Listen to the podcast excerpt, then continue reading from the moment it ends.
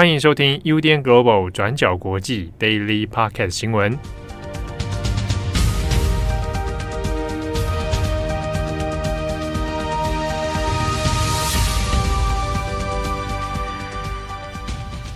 Hello，大家好，欢迎收听 UDN Global 转角国际 Daily Podcast 新闻。我是编辑慧仪，我是编辑木仪。今天是九月十五号，星期四。今天的天气终于变好了，舒服，是不是觉得可以去郊游？很开心。我想说，这个可不可以一直持续下去，然后直到冬天这样？对，就是这种心情。而且之前不是有跟大家分享过，我们在一个类似防空洞的地方录音，然后里面就是很脏乱，然后还有破掉的乖乖，破掉两年的乖乖。现在我们完全是处在一个干净的环境。对，在七号还有木鱼的努力之下，我们把垃圾都清掉了，所以现在是一个还不错的环境。现在录音整个舒适很多。对啊，大家会想要知道这一些吗？不会。好啦，我们今天呢要更新的几则国际新闻呢，基本上都是跟呃乌克兰、俄罗斯还有中国相关的。那今天的第一则呢，我们一样先更新一下乌克兰的最新战况。那因为资讯比较零碎呢，所以我们这边会分成几个点来谈。那第一点，我们先说一下乌克兰的总统泽伦斯基。那在乌克兰前几天收复大量的这个领土之后，泽伦斯基在星期三十四号的时候就突然到伊久姆视察。那我们之前有提过，伊久姆是乌军之前收复的重要战略城市之一。那之前俄军就是以伊久姆作为据点来攻击乌克兰东部的其他城市。泽伦斯基突然拜访伊久姆，其实也是为了要提振士气，来向外界展示乌克兰赢得战争的决心。那同时呢，也希望借此来跟西方要求更多的先进武器。泽伦斯基在抵达伊久姆的时候，其实也有感谢所有的乌克兰军人。泽伦斯基就提到，他知道所有的士兵们过去几个月都非常的辛苦，所以他也提醒乌军们要好好的照顾自己，因为每一位士兵呢都是乌克兰最珍贵的存在。那这之中呢，媒体也有报道，泽伦斯基拜访伊久姆也形成了一个强烈的对比。那因为从战争开打以来，泽伦斯基其实都有好几次到前线视察，拿来慰问前线的士兵。但是发动战争的普丁呢，一次都没有到前线去做视察，也没有慰问俄军。所以在这个两个领导人之间，就形成了一个对比。不过，泽伦斯基在从伊久姆回到基辅的路上的时候，遭遇到了车祸，那送医院去做检查。不过幸好伤势并不严重，暂时没有什么大碍。那再来第二点，我们更新一下现在战争的局势状况。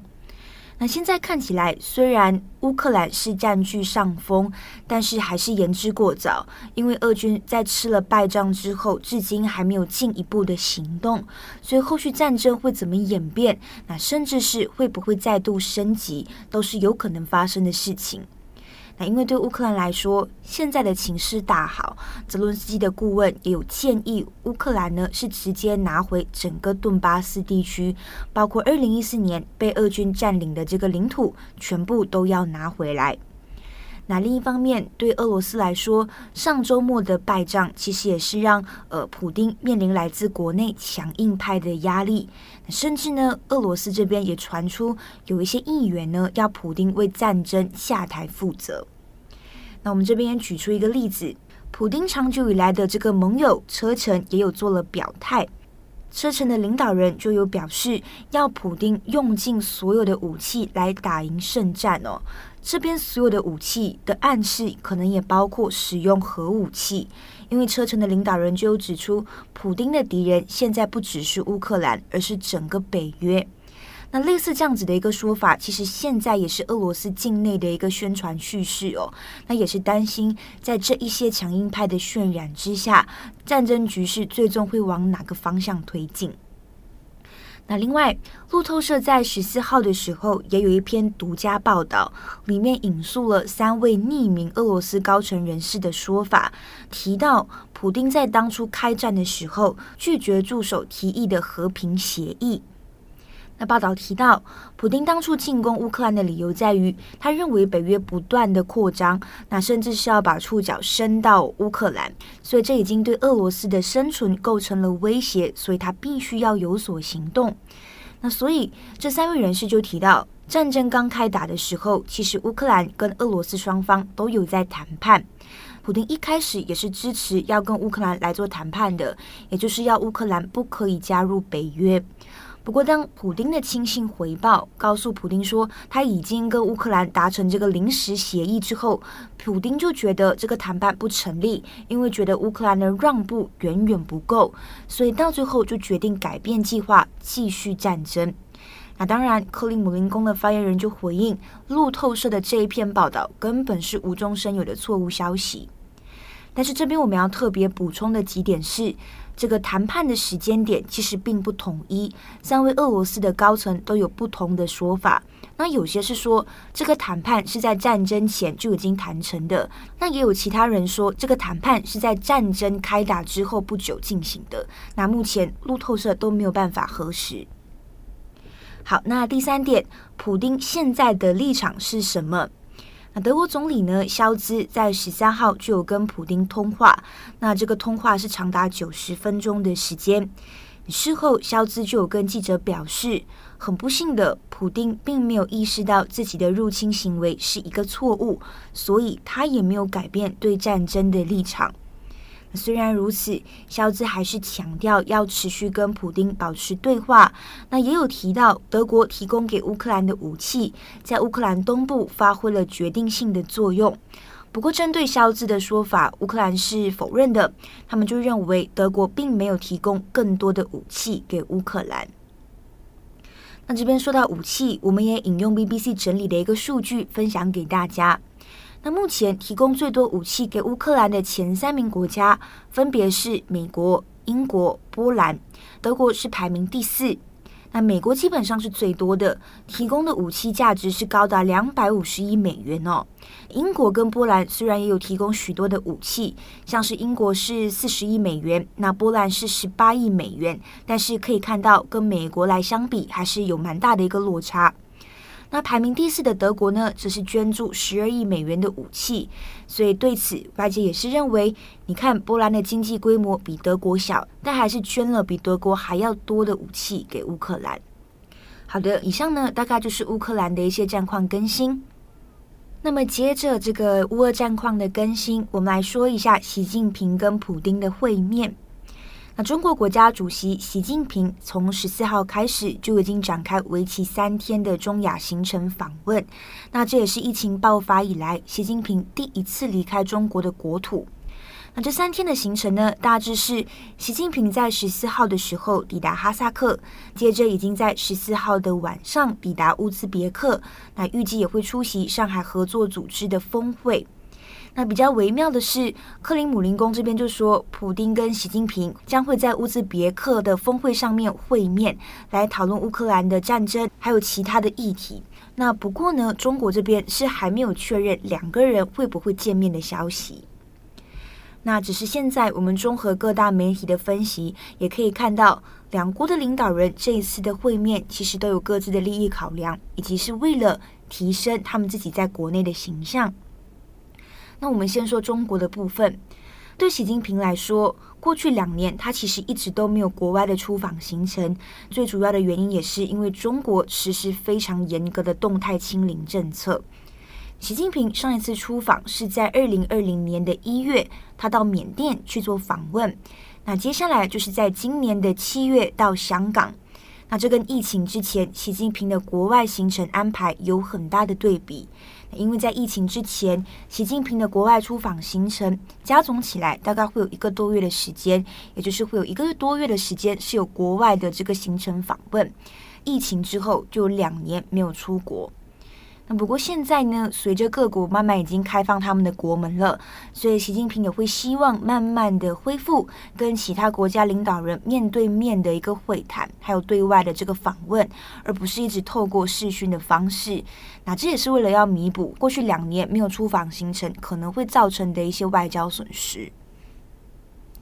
那另一方面，对俄罗斯来说，当然也是希望靠着中国来减少战争造成的损失，还有西方的制裁。跟习近平会面，对普丁来说，其实也是要证明俄罗斯并没有被世界孤立，也没有被西方孤立。那我们也知道，战争开打之后，中国确实对俄罗斯提出了许多帮助哦，像是以卢布购买俄罗斯的能源，那来帮助俄罗斯。但是尽管如此，中国提供的这个援助还是有一定限度，像是中国这边，它其实尽可能的避免军事介入，也就是提供武器给俄罗斯。这也是为什么我们可以看到俄罗斯到最后是跑去跟伊朗还有北韩购买武器的原因。那现在按照《纽约时报》的分析，我们可以看到中国面临的问题就是，它到底要不要加倍支持俄罗斯？还是就放手，直接让俄罗斯自己想办法渡过难关哦。因为这两种的策略都有一定的风险。但是就习近平的战略而言，大部分的专家还是预计中国会选择走中间路线，也就是说，他不公开的规避制裁，那也不直接提供军事援助，而是透过经济援助的方式来继续帮助俄罗斯。那现在预计，如果两国领导人在乌兹别克会面的话，讨论的议题可能是更多聚焦在中亚的区域贸易上面。那乌克兰战争不会是他们讨论的焦点哦。那对普京来说，他可能最希望谈成的这个协议就是天然气管道。那这个天然气管道主要是让俄罗斯可以把他们自己的能源、天然气更多的出口到中国。这个基本上就可以帮助减缓来自欧洲那边的压力，因为战争开打之后，欧洲已经开始逐步拟定要减少俄罗斯的进口能源，所以这一次可不可以谈成天然气管道的这个协议和合作，那跟习近平的会面跟谈判，对普丁来说也就非常的重要。好，那延续会议刚刚跟我们分享的有关乌俄的战况，还有普丁跟习近平的会面之后，我们接下来来看看欧盟对于普丁能源战的回应措施。欧盟执行委员会昨天九月十四号对欧洲议会发表了一个年度欧盟国情咨文的演说，来公布欧盟最新的政策方向跟战略。那这次的内容主要就是聚焦在面对乌俄战争跟俄罗斯对欧洲的能源战。那欧盟执行委员会的主席冯德莱恩，他这次发表演说的时候，是身穿乌克兰国旗色系的服装，也就是蓝色的衣服搭配鲜黄色的西装外套。那很明显的就是在表达对乌克兰的支持。那这次的国新咨文演说中，泽伦斯基的夫人叶莲娜也是有出席的。冯德莱恩就对叶莲娜喊话说：“欧盟绝对不会姑息普丁的恶行，对于俄罗斯的制裁也一定会继续下去。”那我们接下来也会分成两个重点来谈。第一个是欧盟会怎么计划应对能源的危机。那第二个我们会讲有关中国还有欧盟对于民主价值的讨论。那首先，大家都知道，自从这个俄乌战争开打之后，能源价格就不断的飙涨。再加上现在普丁又把能源当成是一个武器，说要停止供应欧洲天然气，所以让很多欧盟的国家都笼罩在一个通膨跟能源危机的压力之下。所以，冯德莱恩他也预告了一系列的计划，要来遏制飙升的能源价格。这些计划包含了会加快可再生能源的转型，那也会限制低成本发电业者的营收。那最重要的事情是，它还会要求化石燃料业来分享他们的超额盈利。那我们这边提到的超额盈利哦，也就是要求这些化石燃料业要上缴他们在能源价格飙涨之中赚取的利润。目的就是为了要让这些资源可以被重新分配跟共享，好让民众跟家庭可以减轻一些他们在能源上面的开销。那冯德莱恩他也说会提出一个叫做“关键原料法”的草案，啊，减少这个欧盟在关键原料上对单一国家或地区的依赖。那首先第一个就是要处理电池的关键组成。那这个冯德莱恩他就摆明说，有一个国家主导了锂和稀土金属的市场。那这个我们提到的锂哦，就是锂金属、锂电池的这个锂。那虽然他在谈话里面并没有针对谁，但是很明显的，他说的有一个国家就是在指中国，因为将近有六成的锂，还有将近九成的稀土金属的生产都是掌握在中国的手中。好，那第二个部分呢，我们昨天在 Daily Podcast 有跟大家分享到，联合国旗下的劳工跟移民组织 ILO 跟 IOM，他们发布了一个现代奴隶调查报告。那这个报告中也提到说，在这五年之中，全世界有高达两千八百万人现在是处在强迫劳动的困境之中。好，那欧盟也接着在国新咨文中提到，会禁止以强迫劳动力来生产的产品。那欧盟的媒体就拿美国跟欧盟来做比较，说欧盟的这个提案跟美国之前直接表明要禁止从新疆进口产品有一点不太一样。他们说，美国是摆明的要针对中国，但是欧盟这次的提案比较像是在回应全球强迫劳动力的恶化。所以在未来，欧盟各国的海关当局如果对于特定的商品有充分的理由怀疑说是在强迫劳动力之下来制造的，那欧盟也会允许这些海关当局对这些产品来进行调查。所以比起美国，欧盟表面上是比较想要强调要遏制全球的强迫劳动，但是还是有很多的媒体解读说，欧盟也等于是在转一个弯来针对中国在新疆的人权迫害。那如果真的是这样子被解读的，很有可能也会引起北京当局的反弹。那另外，冯德莱恩也提出了保护民主的方案。他也说，现在已经出现了一些专制国家对于某些欧盟国家下手的案例。那他就举例说，荷兰的阿姆斯特丹自由大学之前旗下有一个人权研究中心，表面上是一个独立的研究机构，但实际上他们是有接受来自中国西南政法大学的资金补助。那这个也不难解释，说为什么这个研究中心之前有公开发表说新疆维吾尔族被强迫劳动的消息只是一个谣言。那虽然这个研究机构目前已经是被关闭了，但是冯德莱恩他也把这个当作例子来对外强调说。欧盟会加强防范一些国家的秘密行动跟秘密的影响力。那它同时也对一些伙伴国家，像是西巴尔干地区、摩尔多瓦和乔治亚等等的国家来喊话，说希望未来能有更紧密的伙伴关系，一起在全球强化民主的价值。好，那以上我们说的这些措施，还是有待欧盟的成员国跟欧洲议会来进行批准。如果立法程序全部都完成了，也通过了，最快也需要等到两年之后才会生效。好的，那么以上呢就是今天的三则新闻更新。节目的最后呢，我们转换一下心情好了，嗯，因为最近的新闻相对来讲都比较的沉重，嗯，所以刚刚跟这木仪在聊的时候，就发现我们两个人都有在看《Friends》六人行。对，因为其实去年也有跟就是前编辑佳琪聊过，但因为那时候我还没看完，嗯，就是在最近的前几个月，我终于把 Friends 看完了十季，我就觉得啊，好舍不得。Friends 真的是一个很值得拿来陪伴的一个很好的影集，因为我之前嗯、呃、疫情爆发的时候被封城在伦敦里面嘛，然后我就一直把 Friends 拿出来当成我的背景音，就不管是念书啊。或是打扫啊什么的，就会感觉用来提醒自己说：“哦，世间还是温暖的。”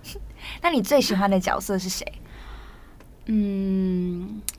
我自己以前是喜欢 Rachel，嗯，因为我觉得她实在太漂亮了。嗯，可是我后来发现，如果人生可以过得跟 Phoebe 一样自在的话，好像也挺不错的。我也是类似这样。我一刚开始最喜欢的角色是 Monica，因为我觉得 Monica 好漂亮哦。对，第一届的时候，然后到后来，后来看到节目之后，你就会发现说，哎，其实六个角色你都会蛮喜欢的。但要让我选，我也会选 Phoebe。那你的选 Phoebe 的原因是什么？我也是觉得她活得很，就是很自在，很无拘无束，然后也有自己的一些。原则，我其实最喜欢那个 Phoebe 的一一个台词，就是他在第一季不是有人要请他帮忙嘛？对，然后就转过去跟他们说：“哦、oh,，I wish I could, but I don't want to。”我就觉得对，不错，对，就是这样子的，你知道生活态度。对，可你不觉得我们就是我们这样子选择，有点代表我们老了吗？因为以前很年轻啊，因为年轻的时候你会，我啦，我会觉得会比较想要哦靓丽的外形等等，那现在就会觉得哦只要自在就好。